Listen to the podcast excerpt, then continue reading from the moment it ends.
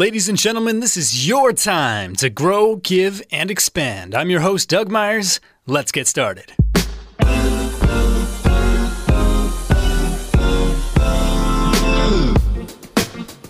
Hello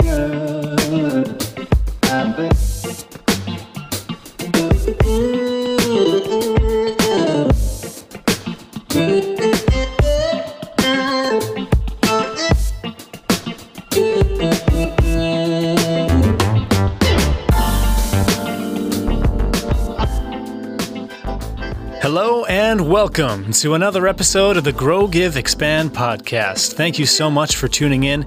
If this is your first time listening to the show, a special welcome to you. And for all the return listeners, welcome back. I'm happy you're continuing to show up, listening to the show, and providing your words of encouragement. I'm eager to introduce this episode's guest, Kevin Kokoska. Kevin is a counselor, performer, and a teacher. Through his private practice, Kokoska & Co., he offers clinical counseling and creative consulting services, performs one-person plays about mental health, and teaches in the Family and Community Counseling program at the Native Education College in Vancouver. A little fun fact for those of you prepping for your eventual shot on Jeopardy, Kokoska, loosely translated, means broody hen. Hmm, interesting. We recorded this episode from Kevin's unique office and studio space, where I got the privilege of taking the counselor's chair and putting the man himself in the client's chair, which I think lends itself well as a visual for the conversation we weaved our way through. Kevin pulls back the curtain for all of us who may be wondering what therapy looks like, and in doing so, clarifies a number of misconceptions and beliefs about what a successful therapeutic alliance looks like. We dig into the world of life coaching and discuss both the differences and similarities between the practice of life coaching and counseling psychology. We also share a number of personal stories of current and or past events from our lives and wrap a psychological context around them. This includes decisions to walk away from competitive sports, career changes, and the introduction of Shadow Duck. More on that to come later. What I found really valuable about this conversation, and what I think you will find valuable as well, is that as the recording goes on and the conversation goes deeper, it becomes clear that this conversation has a similarity to what a therapy session may look like. This is something that Kevin discusses at points during the show. Therapy is, in many cases, simply a conversation in which two people, in the context of wanting to get a deeper understanding of an event, an issue, a feeling, or experience, they come together to explore. And it's the role of the clinical counseling psychologist to help guide that conversation in the most beneficial way for the advancement of the client. In some ways, I think I was just Miyagi'd into my first therapy session. A little wax on, wax off. But given the value and insights that Kevin provided, I'm quite happy that this occurred. This show starts off a little bit differently in medias res. No formal introduction necessary. As we got into a natural flow and decided to just keep the vibe going. I hope you will enjoy and learn from this conversation as much as I did. Let's grow, give, and expand with this episode's guest, Kevin Kokoska.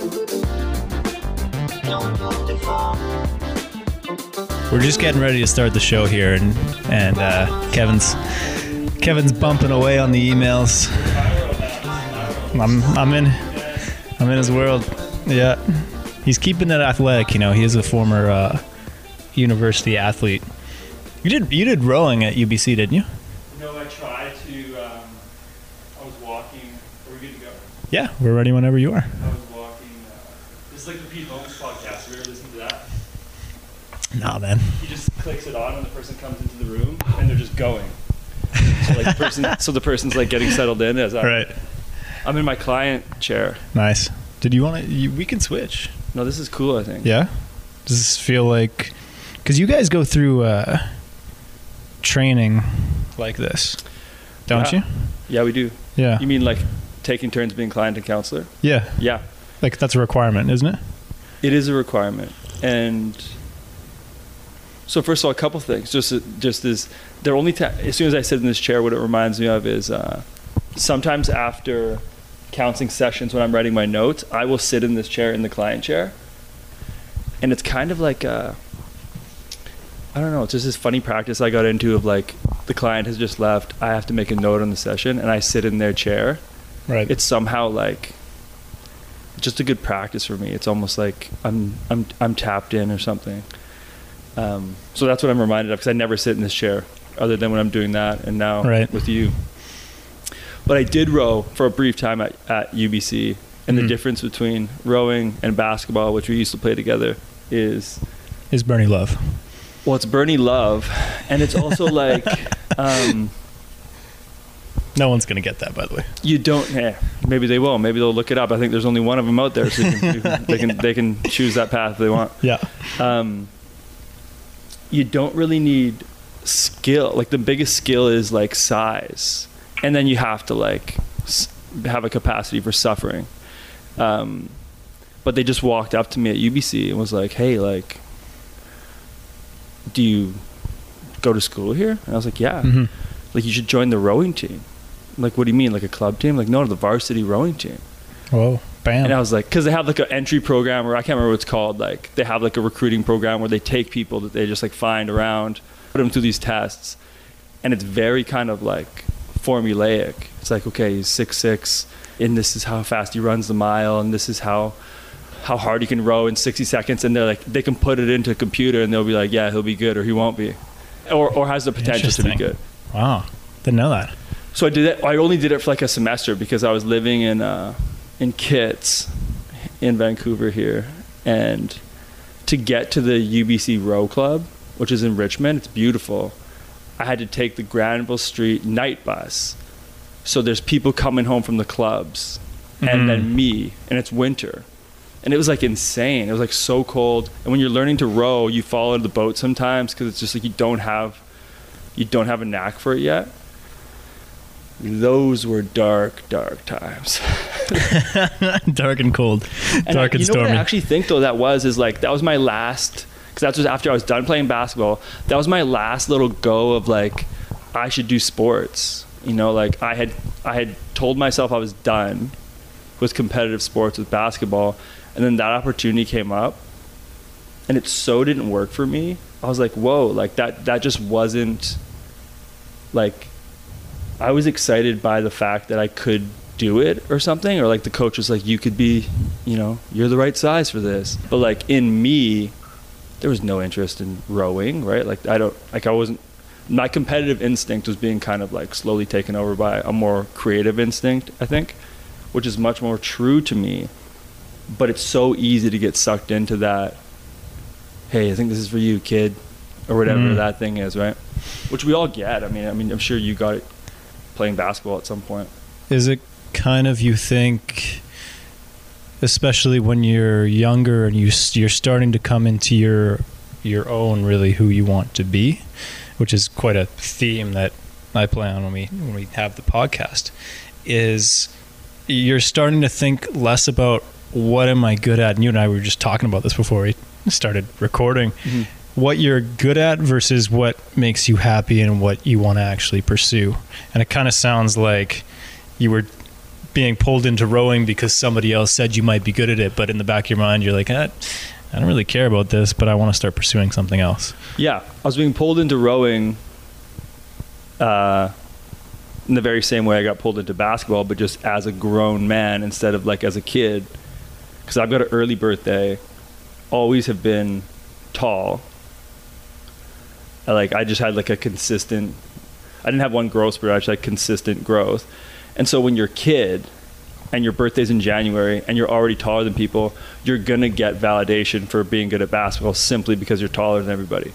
And then it's like, hey, this is what, this is what I am. My dad played basketball. It's like instantly like, like this persona is forming of like, what does Kevin do? Oh, he plays basketball. You know, yeah. Um, and that just wasn't. I mean, and I, you know, I, I'm, I'm grateful for those years that I played and the relationships I made and the, uh, you know, the things that I learned. But I'm even more grateful for for um, realizing that that wasn't quite true to me. And you were saying before we started of like you being a, a shadow. You called yourself a shadow, Doug. Yeah, I did. That was pretty. That was pretty deep. I shouldn't have said that. You're in the yeah. You come to the you can't come to the therapist's office and call yourself a shadow and expect to get away with it. So we've we've kind of jumped in uh, in what's the term in medias res? Is that where you where you start Mhm. right into something? Mhm. Which I thought was kind of cool. I, I was going to stop and uh, immediately do the introduction, but I think we're I don't want to do that anymore. We've come too far. We've come too far. We have. And this is uh, very much. I mean, you're probably going to just get this from me in the time that we have here. Is like, I'll just kind of like put a counselor stamp on um, Absolutely. on basically everything, and um, but that's very. This is very true to like what a session might be. This is not a session, but like, what's like when does a session start? Like for me with. Um, for me with it's like I used to say to myself it starts with like literally like what like how you know the appointments at 2 do they come at 115 do they come at 215 like how on it are they? Are they like Mhm. what's the first like you know and they shake hands. It's very much like a like almost like a job interview kind of uh thing I'm sounds like I'm talking about here. But in therapy it's like so much is happening already in the first moments. And those are actually very important moments. Like the first meeting at the beginning of what you know hopefully is a fruit, fruitful therapeutic alliance is like there's so much going on there and anxiety and fears Mhm. and stigma sometimes and sometimes it's a big openness to want to do it and want to jump right in and like let's get it all going today i want to sort through this all right now so there's so much that can happen if you just kind of allow it. So to me, part part of that's it's like a nice way to start this. I don't, I don't think this is how we plan to do it, but Not at all. It's what's happening. but it's what's happening. Let's Yeah. go with it. but I do want to go back to that um, you being a shadow thing because what my I know what you mean when you say that because we played and you were very quiet. Although two things that come to my mind are. Um, I think you um, you allowed yourself to express your emotions almost like in in your game kind of. I remember you getting really fired up. I remember, and that's very always very striking to me. It's almost like um, sometimes it, it- like a Kawhi, Le- Kawhi Leonard. The Yeah. Raptors are having a go at it right now. Sure. And Kawhi Leonard's kind of similar. I'm not saying your game is similar, like Not even close. but uh, I wish. but he's so internal. He's so internal, so that when he does express himself, like you know, famously when he hit that big shot to bounce on the rim four times, whatever, it's like it's very It's powerful when Yeah. when when he screams, right? Like or when he shows that big emotion. It's very fascinating to me. But Mhm. what I wanted to say about you is I was aware that and and saw a lot of myself. I think my younger self. So I'm I'm a bit older than you. So at the time, it's like I was I was your elder, and I remain your elder. what a word. Well, and uh, but there was a thing of like I was aware that I should have maybe a leadership role or something like that, and and but I could see in you like a you that wanted to get out. You know, Mm. like. uh I'm remembering Nice. like we went to speed dating or something Oh, at, yeah. at the school and like God, that was but- fun. yeah, but I remember an interest in you. Like, I think there was an awareness that you were being more reserved than you wanted to be, but you didn't know your kind of lanes. I don't know if that's how accurate that is, though. Yeah, hundred percent. And I'm and I'm not going to dodge the question here, but I am going to pause for a little bit of uh, station identification, as it were. So, right now we're speaking to Kevin Kokoska. Twenty? No, you're you'd be in your thirties now. Yeah, 32. 32. I myself am 27, so we do have a, a bit of an age gap. So I'm that your elder. that makes him my elder by de facto. But Kevin is a, a counseling psychologist, a practicing counseling psychologist. correct? Registered clinical counselor, but we can get into the how problematic looking and confusing all the titles Sure, are. Yeah. sure. And so uh, the nature of his question and the nature, of course, of the show is very much we're going to be digging into a lot of, I would say, conversation around psychology, therapy, and trying to tie it also into the concept that has become very popular and very um, mainstream, which is life coaching and experiential coaching that a lot of people are taking on. And, and just to get uh, Kevin's perspective on what that means and what it what it looks like to him and, and how he feels just about that situation. So Mhm. we'll definitely be we'll be, we'll try to get into try to get into that today uh, depending on how much time we've got. But to go back to your question and and this is one of the things also one of the reasons why I started up the podcast is because you're 100% right. I was very I'm, I am a very emotional person, Mm-hmm. but I don't show it.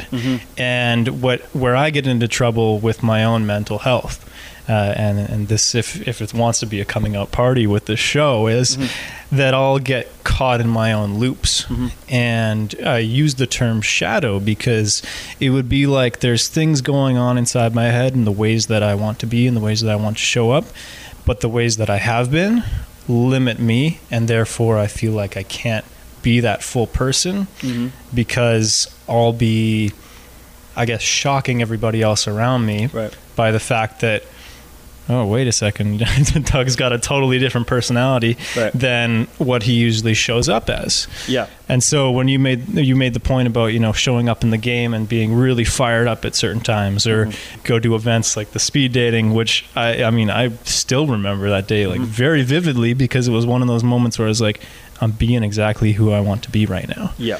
That's a really good. Uh, it's it's an incredible observation. It's something that, that I still struggle with, but now that I've started to step in to do some of the things that I really wanted to do, it's opening it up for me. Mm-hmm. And so now I can sit in a chair across from you and, and have this conversation.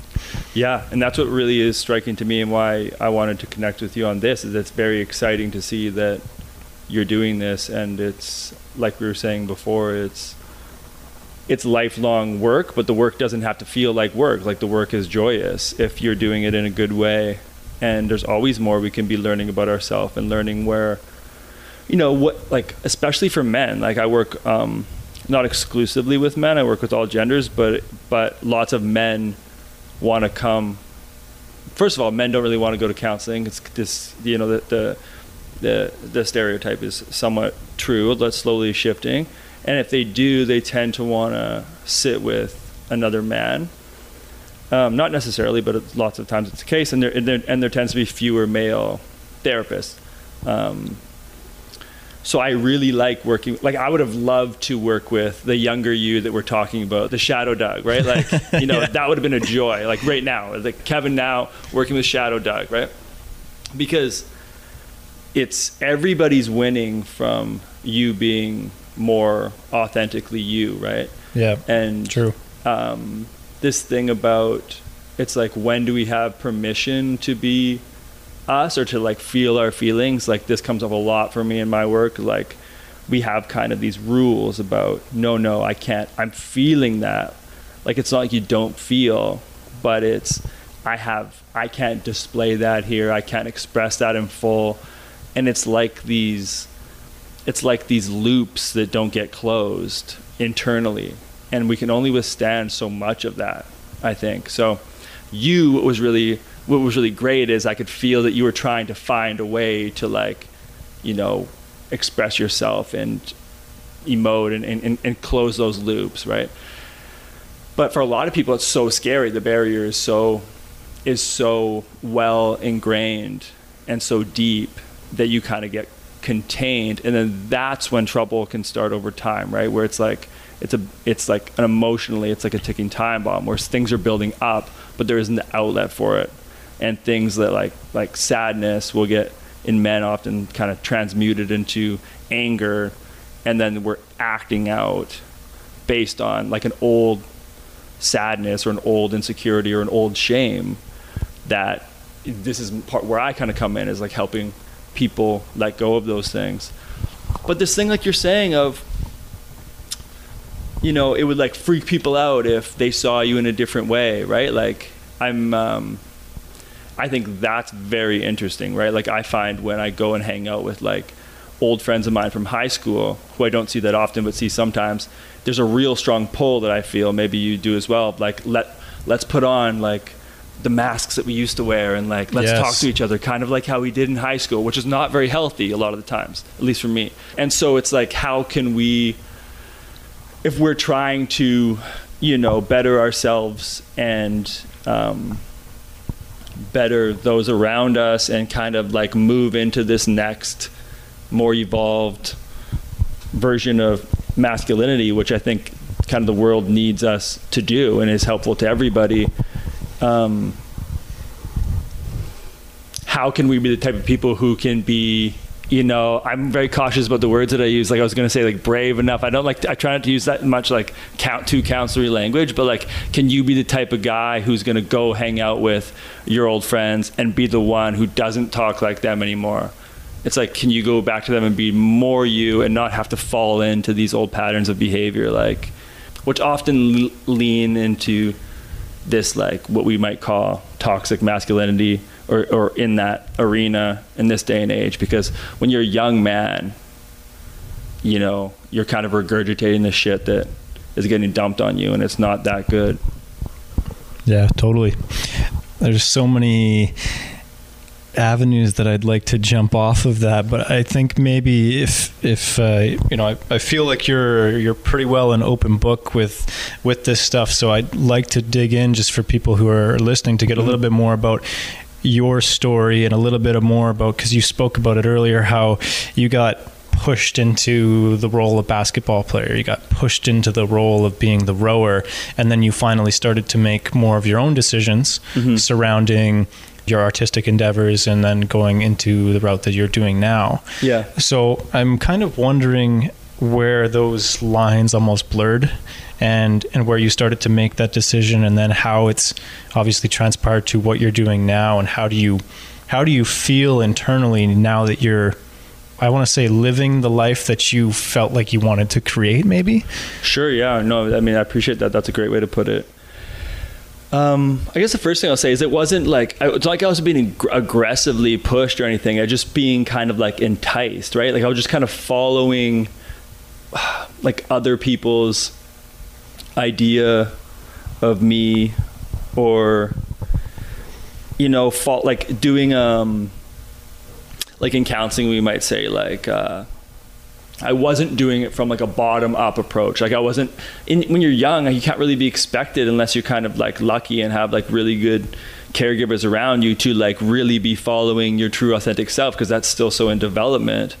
So you just kind of want to cling on to things that seem safe or the same. oh, I'm good at this. Okay, let me do more of this. I'll do this. I'm good. I'm tall, so I can like my hand is closer to the hoop. It's like okay, I'll do this for 25 years, and without um, so this is so this is getting into a little bit of your uh, your question already because I had you know been doing the basketball thing was serious about that. And then kind of around the time when you and I were playing in uh, in college um, this was like the Olympics were in Vancouver and I was taking these psych classes. Uh, I was majoring in psych. Um, wasn't even exactly sure what I would do but I kind of figured I would do something in sports psych because this was becoming more um, more relevant. Like people were talking about it, like in the in you know Canada's athletes at the Olympics. Um, I feel like around this time was when uh, the Lakers had won the championship, and like Ron Artest like thanked his psychiatrist or something in the post game Yeah. interview. Like Yeah, it was beca- it was like getting out there a little bit. Like people were kind of like obliquely acknowledging mental health stuff and professional sports, but it's much more from like uh, let's enhance performance or let's like let's visualize the luge before we do the luge or Right. whatever. But I was interested in all that and just felt like, oh, this would be natural for me because I'm doing this sports and I can just combine it with this thing that I'm studying and that's and that's easy. So that was kind of like that made that makes sense as like as like a story, right? Like it made it would make good sense if a person like me at that time continued on and went to graduate school for sports psych. And I was like applying to those programs and like looking into it. And then at some point, this kind of like um, they were a counselor themselves, but they were more of kind of like a mentor for me. They were like, you know, yeah, you could do that. You could go into sports psych, but like, why wouldn't you just do a more kind of general, like counseling psych program, just so you have that platform, and then you can kind of you could still work with athletes, but you could also work with anyone. The sports psych could be cool for you, but th- then that's what you would be doing, and it's just a little more niche. Um, and it was really great advice in hindsight because I'm doing zero sports psych now. I mean, sometimes I see people who are athletes or former athletes, but it's not about like let's enhance your performance.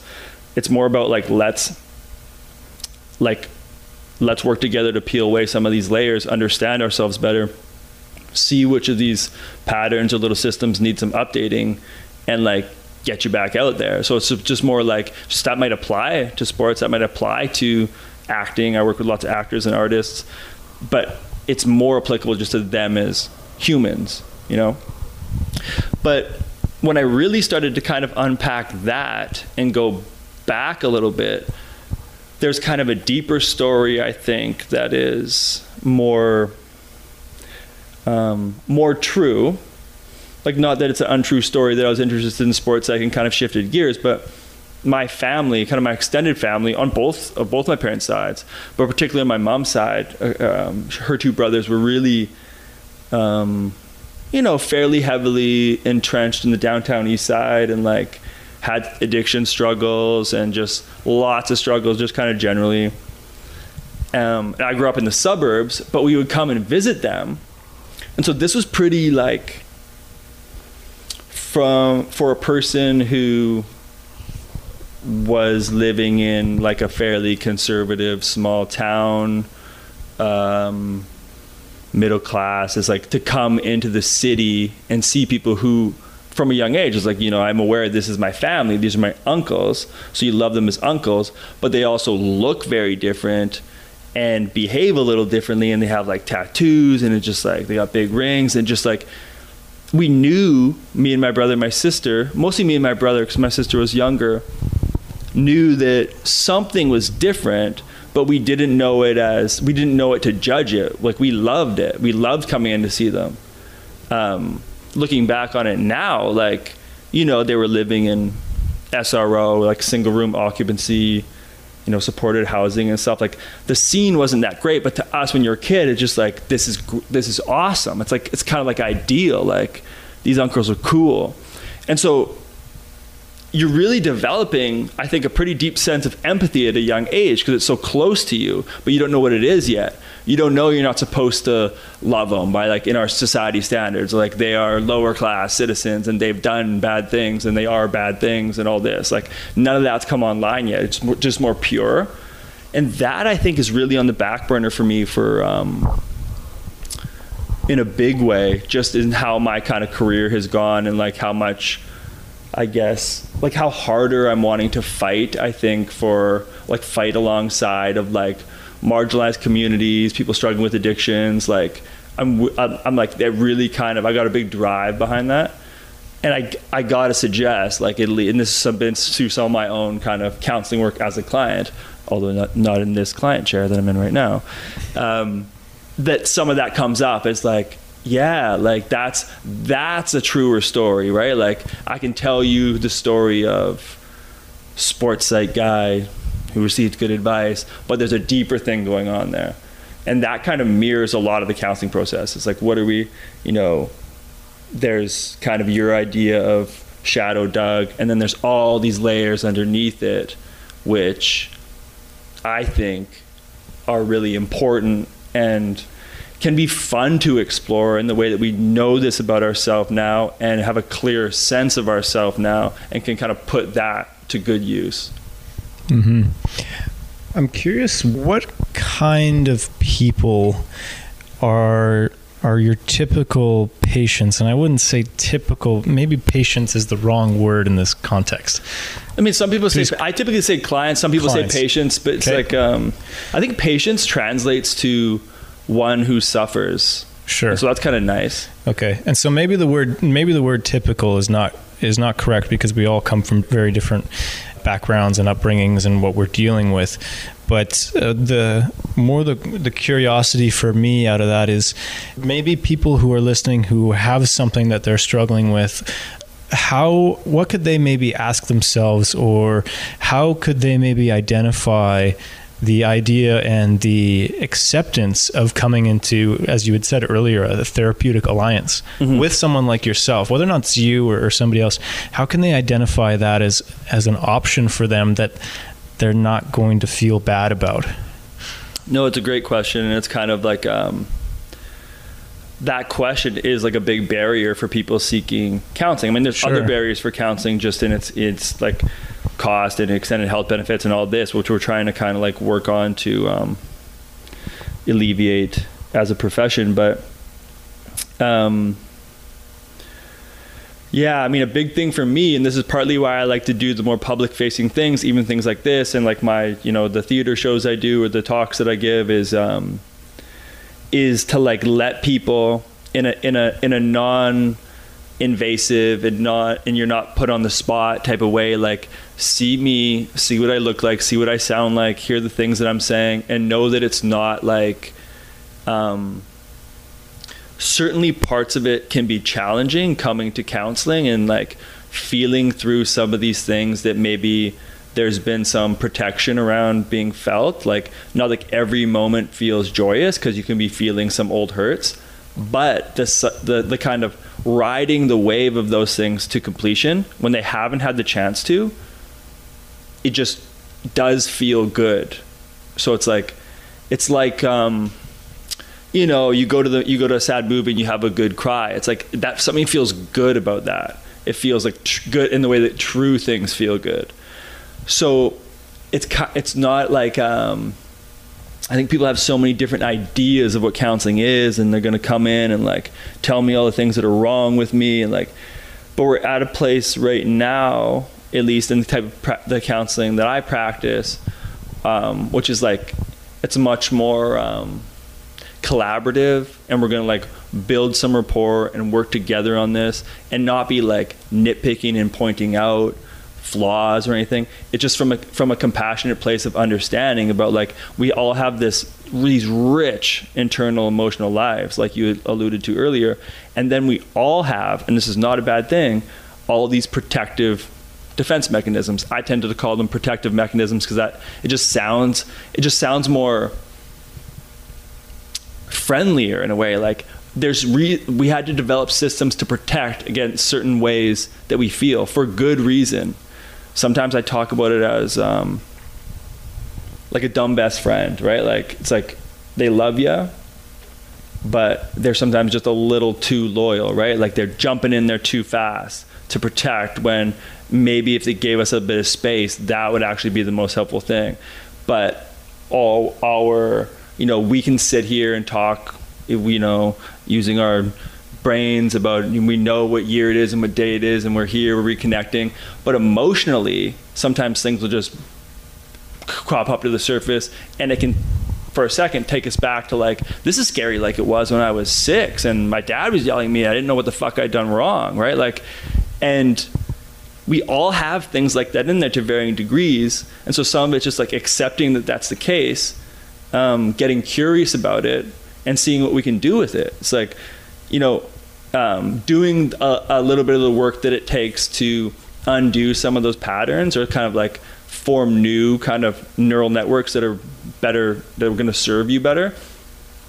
You know, the juice is worth the squeeze most of the time rather than living living those things out for the rest of your life where I get so anxious that it's debilitating. Well, I wonder what might be going on there. And maybe you and I can do some looking around and find it together but it's not like from a place of fault or like putting people down. It's like I get it, you know. It's like, and I have my own. It's like, you, know, to be a counselor, you don't have to like you haven't you have a master's degree, but you haven't mastered this emotions shit, right? It's like you're I'm working on it too all the time, but I maybe just have like. Uh, a different sense of it or from my training have some things that we might work on together that could help you release from some of these patterns that are no longer serving you and adopt ones that are serving you much better. And so i mean i wish um, i wish people could see like this is again kind of what i try to do in my in my shows sometimes is like see that um, see what therapy looks like, you know, um, or see different types of it. Um, because I think it would help undo like our ideas of what it is. Is like I'm an expert. You know nothing about yourself. I know more about you than you even know about yourself, and you're going to pay me this amount of money to learn about it. And like it's it's going to be a step backwards. You know, it's just not the case. Um, of course, none of these things are guaranteed outcomes, but we, we, we know we at least have like a theoretical roadmap and if the connection's good the relationship is good between counselor and client. There's a lot you can do with that if you're standing on the ground of like a, a sturdy relationship. Mm-hmm. I'm curious how how much of your practice I've, I've never been in it. I've never been you're in it right now. I'm in it right, I'm in it right now de facto. Shit. I should have stayed in the car. Yeah. um, cut it now. It's like for second half of the podcast is from doug's car. Uh, yeah. Passing, we're passing around the basketball that's in the yeah. backseat. We're, we're still in we're still in the in the room. Um, what was i going to say there? I was, I was going to say how uh, how much of when you're when you're uh, in a session mm-hmm. with uh, with a client, mm-hmm.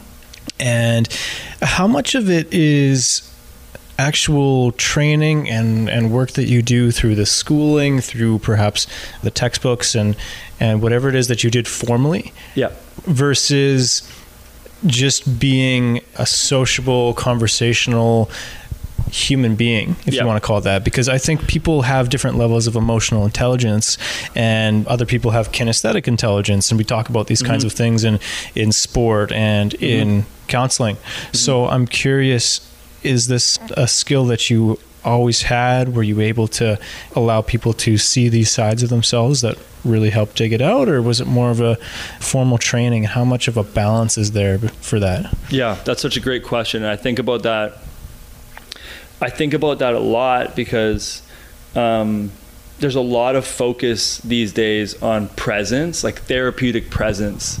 And this happens a lot in, you know, and so I do some acting and some improv and some um, kind of theater stuff. And people talk about stage presence or like I don't know what it is about this actor, but they've got something going on. Like you know, it's like that. It's like Moneyball, the five tools. Yeah, he's, yeah. he's a five tool guy. Exactly. Yeah. And so it's like, what is that? Like this is a big question. Like, can it be taught? Like people are always doing workshops on like presence. I'm just so interested in like how people are gonna like go about teaching presence. I don't know if it can be taught. I think it can kind of be like uncovered in a way. That's kind of how I think about it.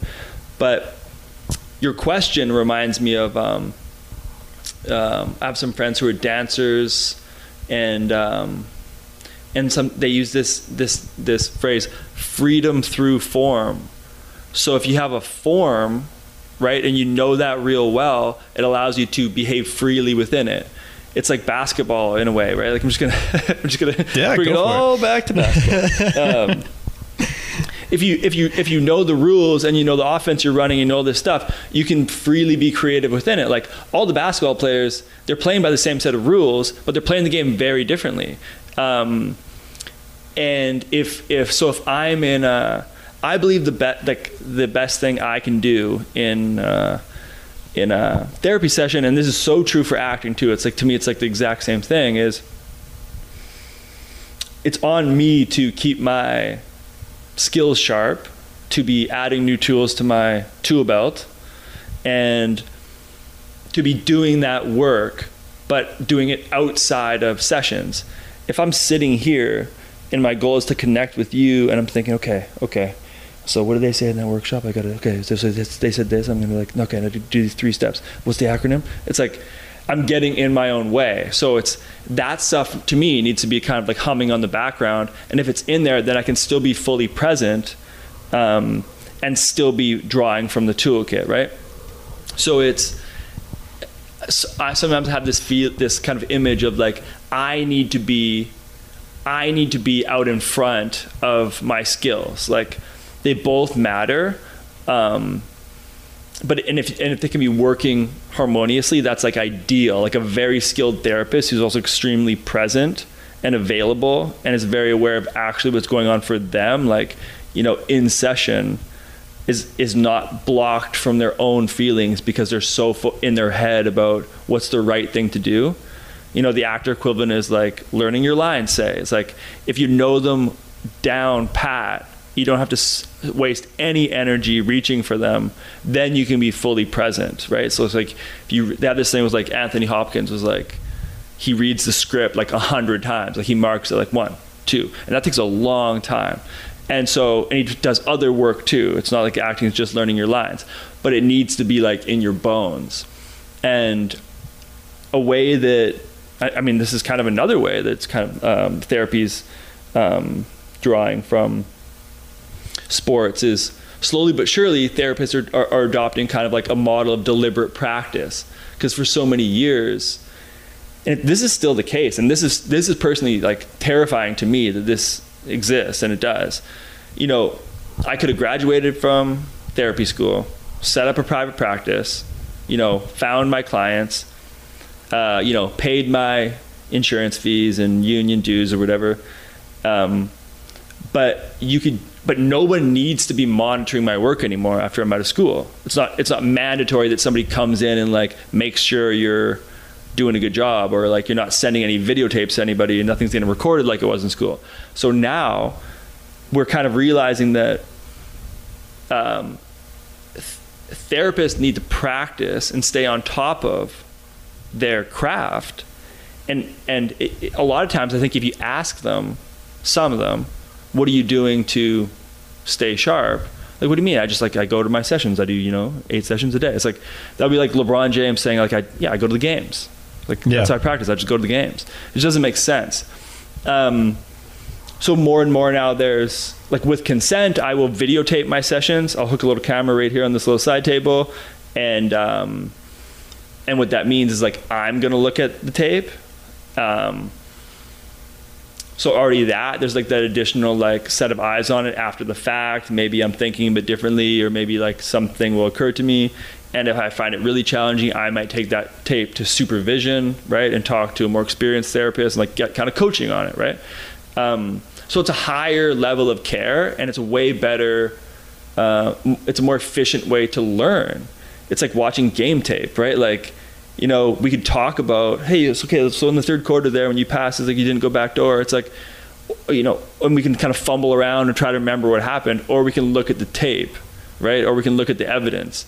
Um, that to me is very exciting. That we're starting to adopt that. Like, I mean, sports has had that down for a while. Like, um, musicians have had that down for a while. The 10,000 hour rule thing, you know, it's kind of, you know, it's, it's often associated with that. We are finding what's our, what's, what's a, like, what's a therapeutic practice process, right? Like, actors, they get up, you know, if, if they're serious about it, they get up and they do their, you know, vocal warm ups and their, you know, uh, movement exercises and they stay kind of fit and nimble and they do their text analysis and they're reading plays and they're, and they're working it because if you're not it's just not going to stay the tool is not going to stay sharp and ready for you when you need it. So you get called to audition and you feel like you have to go like give yourself a boot camp or something to get yourself back to where you know you can be. It's just not an effective strategy and i'm i'm very excited and i'm actually doing some I do some consulting with a company called TheraView, and they're they've made this like online deliberate practice program for therapists, and it's been really cool for me because it's like we will get actors to come in and like um, portray difficult clients, so you can go online and like kind of get reps of difficult client situations. So it's like getting dropped into a game. It's like fourth quarter, 10 seconds left. Just continue with the basketball analogies. Um, of course it'd be good to rep those difficult situations, you know, so they don't seem difficult when you're in them in real life. And that's one way that we're kind of drawing from what we already know from a lot of research that like therapists tend to get a little bit better right after graduate school for like a year or two years and then they plateau and then they actually get worse towards the end of their career if they're not doing anything about it. Because you can kind of get into that rut of ah this is this is how I do it and I'm just kind of like this is my job. This is my job and I'm kind of going through the motions a little bit. All right. I want to shift a little bit towards the initial conversation that you have. Say say a, a, a new client wants to work with you and you're setting out I don't want to say the boundaries, but what it's going to look like to have a, again, we'll go back to what you said earlier, just a therapeutic alliance with this person. Mm-hmm. When you're setting that out at the start, what does that look like? Are you are you seeking a specific result? Like if that person comes in and says, "Hey, I'm I'm dealing with this issue mm-hmm. or I've had this problem for 20 plus years or I've always thought this way or or whatever it is, are you in your own process, you're thinking to yourself, what does a successful result look like for this person? Because I feel like in the therapy world, because again, I'm just learning all about a lot sure. about some of this stuff. the results can maybe seem ambiguous Right. right you're not there's no concrete thing that we're going for per, se- per se Right. correct me if i'm wrong and, and, and again through through your answer i'm sure you'll get to this but Mm-hmm. you know because we walk into uh, and this is where we kind of i guess segue into the the life coaching aspect of things which is a very different world but along the same path Mm-hmm. a lot of the life coaches, the people in that area have a specific goal they want to get you to. And if Mm-hmm. you get to that space, then that's a successful Mm-hmm. relationship, Yeah. right? So I'm curious if, if it's similar for, for you. Yeah, and I actually think that's one of the ways that life coaches are um, on the right track, which is being explicit about what the goal is. So for me, I think that's an important part of therapy. You know, I probably not everybody does. It kind of depends on how you work, but I think that's just an essential thing that you need to start with is like what like being very clear with the client on like what their therapeutic goals are like i'm gonna have my thoughts and feelings about what's up and what we might do and i could offer those or i can give them a sense of like how we might move together towards these therapeutic goals but i think they need to be named explicitly um, also because lots of times people come in and you'll say like oh, you can if you ask like what's your so what would be your goal or what would be like a, a successful therapeutic outcome for you? And they'll say well you know my boss is an idiot or like they'll say something that really doesn't have anything to do with them. Like that may be true but it's like okay but internally for you like what how would we know that we've made some progress for you right? Because this is like you're here. Your boss isn't here. So but but already this is really good information about like you know where are they putting the problems and like what's kind of going on in their world. But coming back to like what's something that we could track together it's like every time i want to be assertive with my boss i just kind of feel like i collapse internally and i can't do anything and i um, get anxious and I just go have to leave the office or go home early. It's like now we're getting somewhere, right? Like that's something that they could work on inside them um, that we could track together, and that in the way that I work and it's very the kind of the, the, the, parts of therapy that I find very exciting are using an experiential approach. So if that were the goal, say assertiveness, right? Um, that exists out there in their life, but it will certainly show up in session between me and them. So if I know what it is, and and it it it comes it naturally arises. I'm not trying to provoke it or anything, but like as we work on it, it'll just come. Where like you know somebody conflict is so hard for people, right? Like it's they might want to say something for me, even a small disagreement. Um, and that can be very hard for them to say it to a therapist. And there's this power dynamic here. You, we try our best to, you know, level that out, but it still exists. Um, so for that person to be able to practice assertiveness here with me, as we're working on kind of understanding maybe some of the origins of that, that's huge. It's a huge, huge opportunity. And if we can, if, if the thing that we're wanting to work on is happening right now between us, there can really be this ripple effect of like we can practice it here. It's like going to the gym and having a personal trainer. It's like we're going to work on it here, and then you can take it with you at some point. And then now you know how to, you know, you know how this exercise works, or you know how your body works, or your emotions work in these ways. Um, that's really cool to me. But I think it's a great. I, I really appreciate your um, your question, and and that's so true. And I imagine, I imagine from the life coach world, which I don't have a ton of experience with, I imagine like a, kind of a stereotype of the therapy world is we're just kind of like sitting around, like we're going kind of slow and just kind of like getting in there and just ah, let's just muck around in here and see what's going on. It's kind of like it can be seen as maybe a little bit indulgent or. Um, and some of the history of it kind of is right like it's kind of elitist and like it's it's quite a privilege to like you know in the past is like psychoanalysis and you're going like multiple times a week for like your whole life and like you know um, that's great but it's also that's not the way that contemporary therapy is being done. Um, so a bigger thing for me is like wow it would be so cool if if um, because certainly on the therapy side, there's judgments towards the life coach side. It would be, but it would be so much better and so much healthier if we could just be trying to understand each other, because there's probably just just um, way more commonalities than differences, and if we can just like get out of the way of the judgment for a sec and figure out like what they're doing that's effective, and maybe they could learn from our side what we're doing that's effective. There are some just kind of like kind of ethical stuff or like training level stuff that could get in the way of that. But on a very basic level, um, I think the tools and the skills that life coaches all, all, often have are great. I mean, sometimes they're great, sometimes they're shitty or just like don't have any substance, and that's you know, there's a therapy equivalent of that too. Uh, but I kind of see that as like the acquiring of skills, and this is kind of a basic way to talk about it. But then I, I see like the therapy of like, like kind of removing some layers and getting down to what, what feels true and feels authentic. So if you have a good set of skills and you're operating them from a true and authentic place, that's a very, very good place to be working from, right? Like if, if, um, like if you if you were you know pl- uh, the, like if if if if the younger me were playing basketball, knowing it was coming from a very true and authentic, place, and I was also developing these skills, like how good would that feel to know that you're feeling like you're mastering something that's meaningful and important to you? That's nearing where I'm getting to now. Um, in that, oh, I think maybe maybe what feels kind of true and meaningful to me is to be almost this like connector, like middle middleman between these different areas that are often kind of siloed, like like like life coaching and uh, and counseling. It's like I, I wonder if I could be a person who can kind of like look, you know, be accepted into both camps.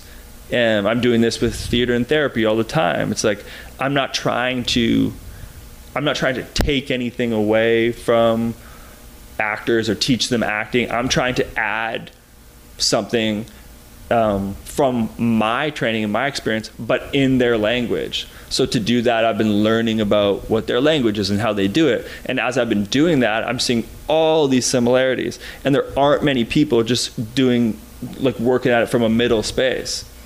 Often, what I say is in um, theater and therapy stuff, if every you know actor were also a therapist we'd be doing acting a little differently. Not crazy differently but like we'd be maybe going about it in a little bit safer way. Because to me the safer you can be the deeper you can go because it's not it's not as scary. So the system's not taking a toll from like going to some hard emotional place. We can we can do it in a cleaner way because we know ourselves and we know our emotions better. The same is probably true with life coaches and therapists. If every therapist also had trained as a life coach, there would be different things they would be employing, and they would probably be still be doing some of their their therapeutic stuff that they were taught. A big thing for the life coaches is like they seem to have a way better like business savvy, and they're like out there and they're like they're ready to like you know, find new clients and they have like skills to like drum them up. Therapists are just like, they're terrified of that by and large. They're, they don't, it's not business school, it's therapy school. They teach you nothing. And so you have to learn all that yourself or you don't, or you could work for an agency or something. But like, I'm like, that's a, there's a huge market for just like confused therapists, conf- business wise, who like have a lot to offer. They just don't know how to find the clients that they want. I, my, I include myself in this. I'm learning as I go and like finding my avenues, but I certainly haven't. I, you know, I'm, I don't, I wouldn't say I have a sound business model. In the past, my business model has been like do good work, and then that's just the best thing I can do. But I'm in, in recent years, I've been like, well, it's got to be more than that because I need to, I need to find a way to um, at least expose myself or, or raise awareness in the communities that I want to work with and believe that I can help. And then they can make the choice if they want to come and talk to me more. But so large, some of those lanes have been through my like public facing endeavors and the, and the speaking and the performing and whatnot, which I found to be very helpful, um, both for getting my name out there and then also just for my own process of like I know how I talk about this one on one. I'm I'm constantly learning how I talk about it in a public way, which is a little bit different, and I have to kind of tweak some things to make it um, to meet people on the level where they're at. Mm-hmm. I got a few things to pull out of that, so I'm going to try and keep them all and uh, ask them as they come. To summarize on the life coach versus therapist, my own intake of this, and you can let me know what you think about it, is that it doesn't so much matter whether or not they're following one side of the coin, the I'm calling myself a life coach or I'm a therapist what really matters is the authenticity within which they practice. So if they are a life coach, and for example, I've worked with a guy who helps people establish what's called an intention mm-hmm. or a life purpose and it's the name of my podcast which is grow give expand mm-hmm. that to me is an intention that i worked on with a guy who qualifies himself as a life coach mm-hmm. and I would not have gotten the value out of working with him or a session with him if I did not feel that he lived the values that he was right. bringing to me. Right. And it was very clear through the conversations that I had had with other people about this individual mm-hmm. and in the immediate two to three minutes of just introducing ourselves over a, a Zoom call, albeit, mm-hmm. that this was a man that lived what he was preaching. Mm-hmm. Okay, and so I think maybe it's the same thing on the therapy side as well. It is. You so, feeling that? So um, often what they say is, um, and this is supported by the research, is that it's the relationship that heals. This is in the therapy side, right? So it's there's all these different therapeutic orientations, modalities. Um, the biggest predictor of successful outcomes is their therapeutic relationship or the therapeutic alliance, and that's something that you could be doing it from all the, from any angle. You can doesn't matter what therapy school you went to. It's like if that click is there, um, way more likely to be successful in their counseling goals. Um, what I'm hearing you say about this guy is the life coach version of that seemed to be there, where you you sense some authenticity. You weren't being BS'd he seemed to have he seemed to be practicing what he's preaching, um, and that sounds great. Like so, if like if the if the if the connection's there and it feels true, there's a lot you can do with that. A big thing that therapists often kind of mark is that I don't know how that person works, but I'm just speaking of life coaches in general.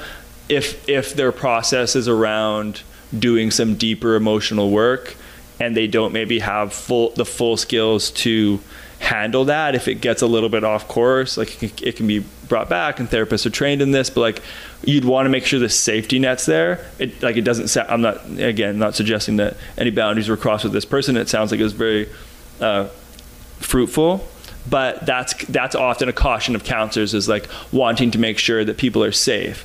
Because when we trust somebody and we open up that's great, but it can also be kind of scary depending on it's like you know people can be taken advantage of in that way, right? Like, and we we we've seen this before. And, and, and it, it's not that that's not true of therapists. The same thing can be true of therapists, but that's often something that comes in around like whatever that person was using is obviously an effective tool. But we, but how great would it be if there was that and also um, an underlying kind of knowledge of psychotherapy to make sure that the person like there's like a holding space for it.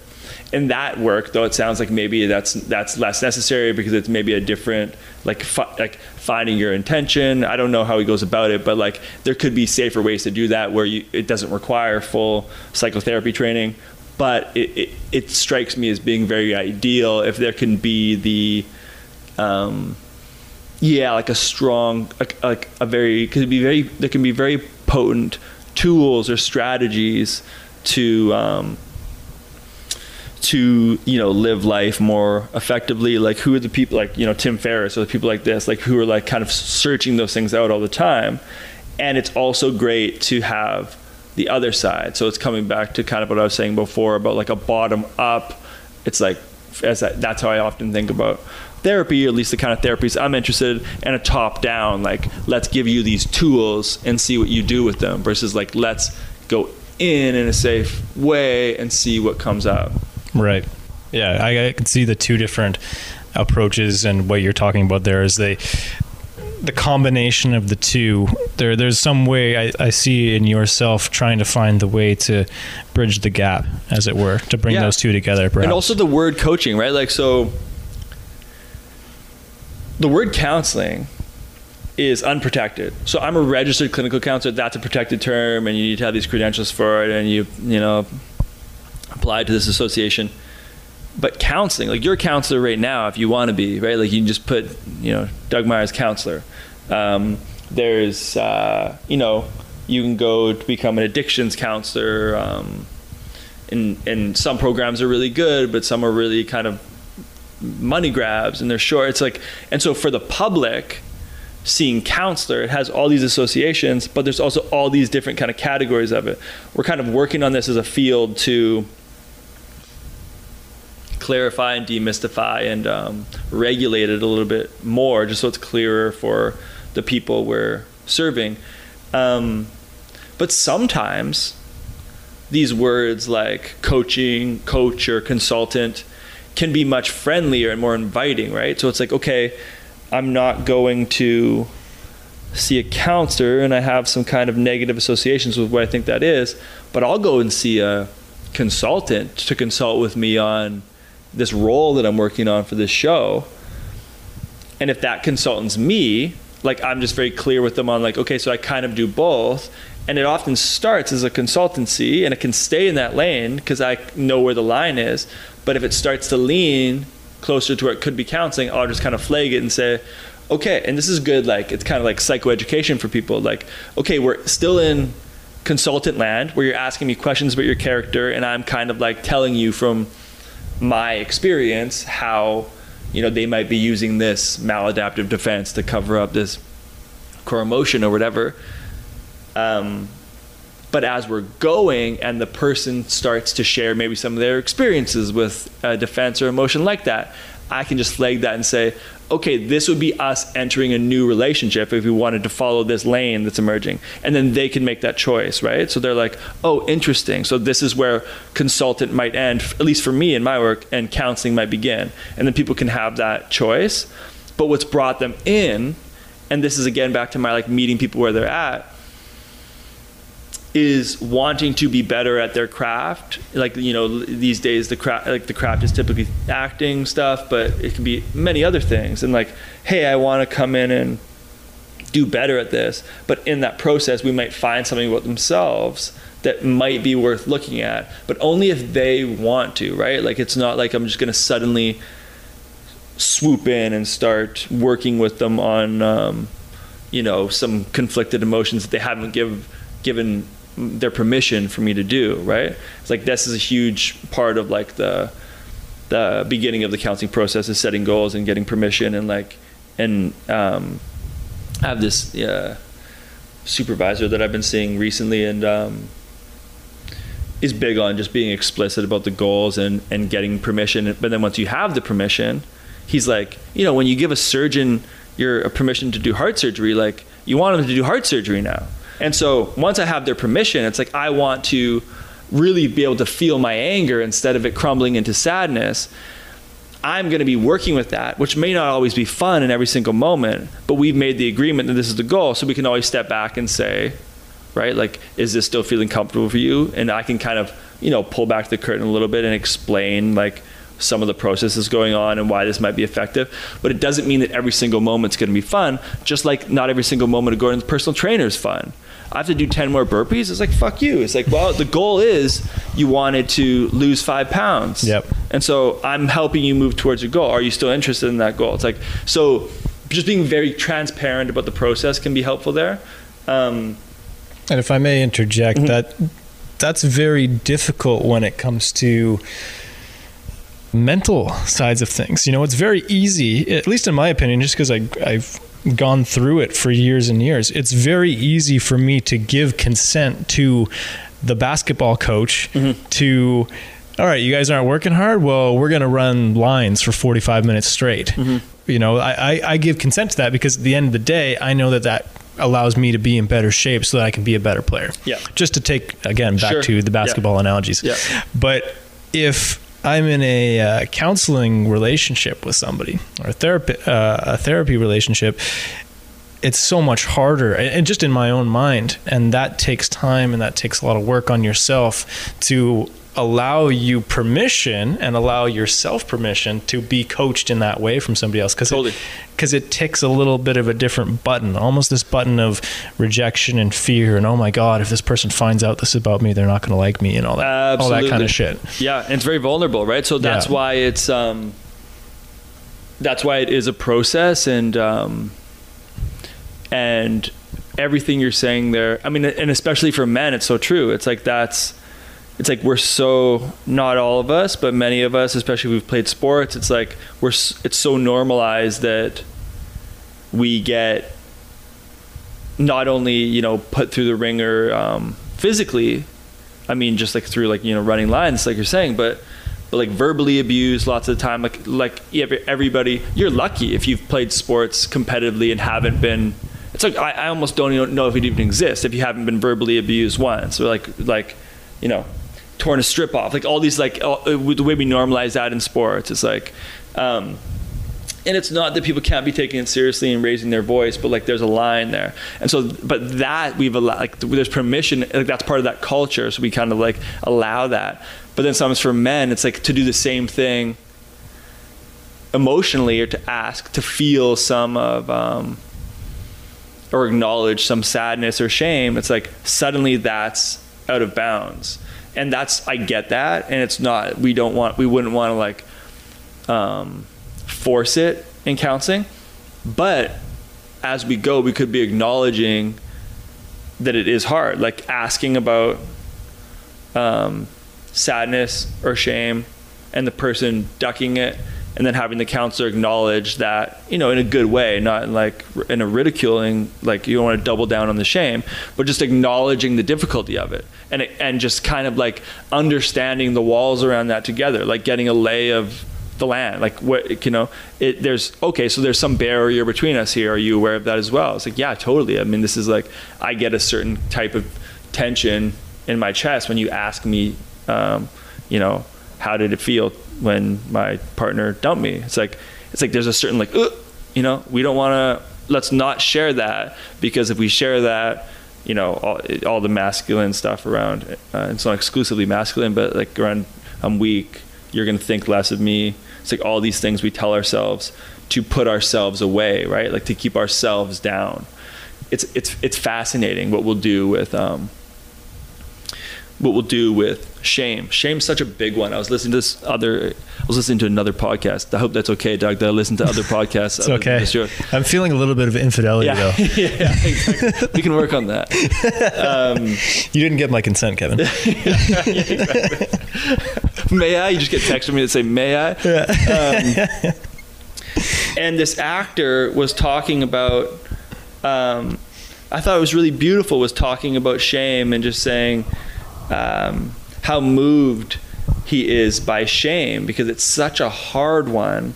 It's like the hardest, it's like so hard to live and sit with shame but yet it's also very touching to see it because it's like you're stuffing yourself down for me or for because you can't let somebody else know about this because it would be like it feels like death if if somebody knew this you know secret or this thing we're holding close and so it's it's painful and it's also kind of touching he was saying and i thought that's a really nice way to to look at it for me sometimes at the end of a, long day of counseling um, I'll think to myself, like there'll be themes that come up throughout the day, and like shame's a big one, and I'll, I'll go, wow, I wish. So I'm, I'm bound by confidentiality, and that's a really important part of, of the counseling process. But at the end of the day, sometimes I'll go like, ooh, I wish every individual client I saw today could just like meet each other and know what they were saying to me, because it's all so similar, and just the, the kind of universality of it. If they were just to just be able to talk with each other it, I just think you know the work that I'm doing, I'm confident in. But like, how nice would that be if they could, if we could all know that we're all you know fighting very similar internal battles here, and that's why group counseling can be very effective. Um, but and that's also why I think things like you know things even like this podcast or speaking things or like getting this you know, getting this message out there that we're less alone than we think we are. I was biting my tongue on that one there to just can you again without breaching any confidentiality around any of the conversations you had but what are those similarities that people are dealing with? Because if obviously eight people in a in a day that you had seen were all feeling similar things and you're thinking to yourself gosh if you could have just been here 2 hours ago to listen to John Doe talk about that, mm-hmm. you'd realize that this isn't only your problem; this is everybody else's problem. So I'm just curious how. But that's know, I think that's what kind of similarities very, those are. Of, like in asking it is almost answering it in a way. Like there's, it's kind of the. So there's, there's kind of the internal emotional stuff that we struggle with, which there are similarities there, eh, but then it's wrapped in this secondary thing, which is like, I have to be alone with this. No one else gets this and oh, okay. that's the really toxic part is so there's the feeling you know in, in in kind of the form of therapy i'm training they call it unbearable aloneness. So it's like not only do i have to have this feeling it's wrapped in this thing that i have to be alone with this. And it would hurt people if they knew and i can never let it out. So it just festers. So I'm so that's just the aloneness part. So we haven't even got down to the what the thing even is. It's just like this feeling that I'm stuck with this like a weight and I can never put it down and I just have to endure this.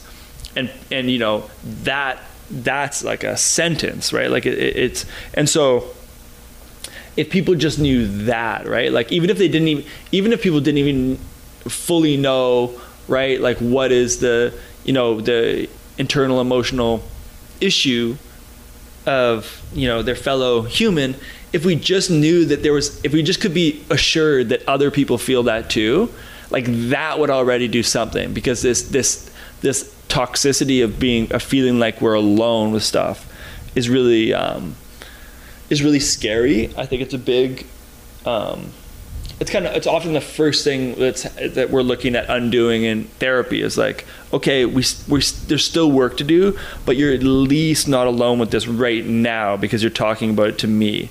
I get that you know this is a particular type of situation uh, and there's people maybe you'd want to share this with in your life and maybe like we can get there. But for right now it's like how is, how does it feel just to be sharing it with me? It's often a huge relief. Mm-hmm. Really, really fascinating, man. Re- really good. I'm, I'm enjoying this. I'm enjoying this a lot because it's it's opening or answering a lot of the questions that I had about the whole therapeutic practice and what that looks like, without I guess digging into it myself, which sure. which is uh, well, kind of shameful as I say that. I think we'll need to work on that. but it's also normal, right? Like it's um well, it's just it, sorry to interject again, yeah. but it's difficult to even just feel comfortable asking the question in a lot of ways mm-hmm. because just uh, you know I'm speaking to my own experience at least. We talk about the culture around therapy and we talk about the the culture behind psychology and everything about it and everything that I know about it because I'm just if I didn't go into the field that I went into mm-hmm. from an education standpoint, mm-hmm. I would have actually ended up in psychology as well. Oh, we lost you. We lost you. You we, did. We could have had you. But We lost you. Yeah, hundred percent. But we'll the, get you back. Uh, yeah, but it's funny because now you know a lot of the conversations that I have with people, and and without slapping a counselor label on myself because I'm not that at all. Mm-hmm. But it is interesting when I'll get into conversations with people and um, through the way that questions get asked mm-hmm. and a presence that I have with people just when I get into that space, mm-hmm. we're able to dig into things that when I wasn't being comfortable being that person, mm-hmm. I was not able to get into, mm-hmm. if that makes sense. Oh yeah, totally right? makes sense. And so it's just interesting because again, I didn't go down that path because I was afraid of how long it took from a schooling standpoint. Right. I had other priorities that I was going towards, but it's a very big interest to me. So to be able to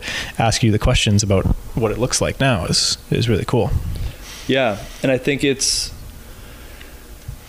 I mean, yeah, you'll. You, it sounds like you're already picking up just in the work that you're doing now, and and um, in various fields, kind of like there's a real through line quality to this where I'm big on just like I mean I've said this a few times here, but like if I can kind of repurpose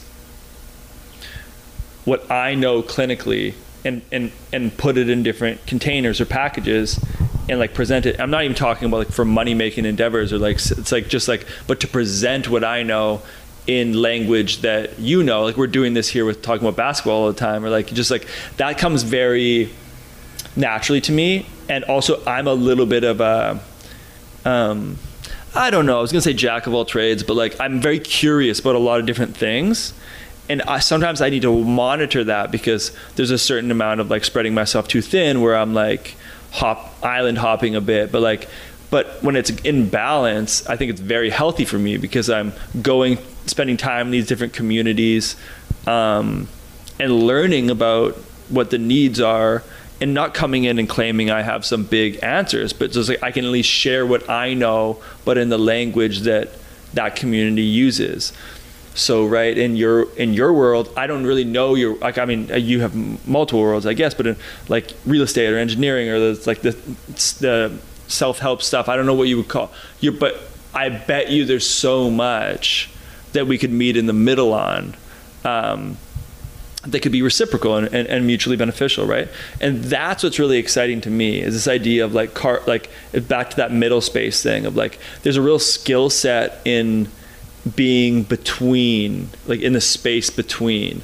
I think that's like kind of like you know that's my um, big effort here in the work that i do is like so i could apply that to theater and therapy like i'm doing these days but that skill set of oh how do i how do i navigate as a psychotherapist who's a go between two communities. Okay, I'm, uh, so it's lots of it's listening. Okay, so I'm hearing you that this is what's going on in life coach land. Okay, cool. I'm going to these trainings uh, with these psychoanalysts in New York. Here's what they're saying. Whoa, that's what they're saying. Oh, interesting. And then so we start to be able to share ideas. What I what what always is um, tough for me is then when people kind of um, there's a certain quality of just like digging your heels in to like, okay, I know this now. This is the way that I know it. This is the way I view the world, and I'm just gonna sit down, and I'm never gonna move again. And like, you right. know, and I, I, just can't. I personally just can't do that. Um, and so part of my kind of work, I think, is like going around and like not aggressively, but kind of gently, just like jostling those people, being like, hey, like, just you know, can we just talk for a few minutes? You know, right. like I think we could probably learn from each other. Mm-hmm. No, that's very good. I'm being mindful of the time here because I know we have uh, we have a hard stop coming up here. I think we'll just kind of keep it there. If there's one more, if there's one thing that I would like to say, just to add on what you had what you had just said there about all these different worlds. I feel like there's a there's a definite line going through all of them. I've sat in many a uh, real estate workshop seminar on a mm-hmm. weekend, mm-hmm. or a uh, extended meditation session, or mm-hmm. read a variety of what you would call them self help books, mm-hmm. or personal development books, or anything along those lines. And in fact, a lot of the people who have come on the podcast would consider themselves in those fields, mm-hmm. and or significantly practicing and or investing in those kinds of things. Mm-hmm. and they come from all different walks right? Mm-hmm. I, mean a frequent number of them of course involved in real estate just because that's a line that follows through and i think should follow through everybody. But it's a good point that you make. And as we sit in your in your office your studio here you know there's a variety of different books on the walls behind you and there's art and uh, you know we are just talking about how uh, you spend time making music and of course our sporting background. And what i'm basically getting down to is that there's this there is a line, a continuum between all these things that suggests to me that the internal work and asking yourself some of those tough questions to get down to the bottom of why you're feeling the way that you are feeling, or if there was something bigger, something, again, to go back to Shadow Doug, mm-hmm. something that you felt like you could let out. Mm-hmm. It exists in everything that you do and until you start to ask those questions mm-hmm. start to dig into it whether it's through therapy through life coaching through reading a book that it's always there and until you start digging into it mm-hmm. i feel like once you do mm-hmm. you open up the possibilities on all these different planes yes absolutely i think yeah my i totally agree and my response to that is um, and there's maybe a tie in here to your to the your intention work with that life coach and getting the name for the podcast and just getting clear on that is because for me the way I, sometimes I'm perceived is like, oh, that's you know, Kevin does a lot of different things, and for me, I'm like, I feel like I do one thing. You know, I'm just doing one thing. I'm just doing it everywhere I'm going. You know what I mean? So it's like it's coming with me. Like I am like an acting. They like you know they talk about you are the instrument. You don't have not everybody's gonna like the sound of my instrument. You know what I mean? But like I'm gonna play the notes that I know, and I'll play them here in a session, in a you know acting audition when I'm teaching uh, counseling class, you know, when I'm doing public speaking thing, I'm just to be tuning it a little bit differently, right? So like, but I'm trying to get better about um, being clear with people on that, that I'm not just like bouncing around haphazardly, although that sometimes I can do that when I get, you know, excited about a new thing. But for the most part, I'm just trying to make sure that the things that I'm doing are congruent with me and to and to kind of click in those skills as we've been talking about them to my sense of self as it is in this day, you know? So I know what that feels like. That that feels like something to me to go like, "Ooh, this is a this is a yes or this is something I'm excited about." And to follow that versus following that kind of old pattern for me that we touched on at the beginning of this conversation about like somebody somebody saw something in me and I just kind of like followed it without much deliberation or internal work. I'm I'm doing my best to move away from that. And I'm pre like I try to like this is the work that I'm in and I try to be aware of it, but I still miss it sometimes. And to be gentle with myself when I miss it, like, oh that's interesting. For some reason I find myself taking on a project that halfway through I go like, what am I doing here again? You know, and that and that has a particular feeling too. So it's like, how well can I know myself to be able to catch those things as close to the initial stimulus as possible? Wow, that was very relatable. I think we got to leave it at that. I feel we, we, didn't even get into anything about the uh, the acting. You said therapy and theater. Mm-hmm. Is that a your program, or is that a program that you're a part of? Just real no, quickly. No, no, it's just um, it's just me existing in both of those worlds. So um, just use applying my therapy work in the roles that I do. Some I've done you know workshops um, on like theater skills for therapists, so they're not looking to be performers, but it's just like what are the um, because actors do a lot of cool work around like the embodiment of emotions, and and therapists do lots of similar work, but it can be a bit heady and intellectual. So it's like how to ground those things. Um, so just kind of things in that world. I'm, I'm always very interested in the in the overlaps between the two. Yeah, definitely. Awesome. Well, we'll leave it at that. Again, I'm I'm, I'm very excited because it's this interesting conversation, and I know there's so much behind that. So mm-hmm. I think I think we'll try and we'll try and do that at some point. But for now, this has been a, a very different, very unique style of uh, the Grow Give Expand podcast with Mr. Kevin Kokoska. I'm really grateful that you can come on the show here. Yeah, thank you again for having me, Doug. And let's um, let's keep Shadow Doug in the light. Oh, nice, nice. Good to see you, man. Good to see you too. Kevin Kokoska finishing strong with the closing remarks there. Always a witty one indeed, an incredible human being, and once again, thank you to Kevin for coming on the show. If you want to get in touch with Kevin to find out more about his private practice, Kokoska & Co., you can do so on Instagram at Kev Kokoska. That's K E V K O K O S K A. Before we sign off, a big thank you to you, the listener, for tuning in. If you enjoyed what you heard on the show, please let us know by leaving a review. And if you really like the show, we'd be grateful if you were to share it on your social media platforms with your friends, your family, or anyone else you feel could gain from the content contained here within. In doing so, you'll be growing the connections you have with others, giving the gift of knowledge and inspiration, and expanding your reach as a positive action taker in the communities that you are a part of. This has been the Grow Give Expand podcast with your host, Doug Myers. And until next time, keep growing, giving, and expanding.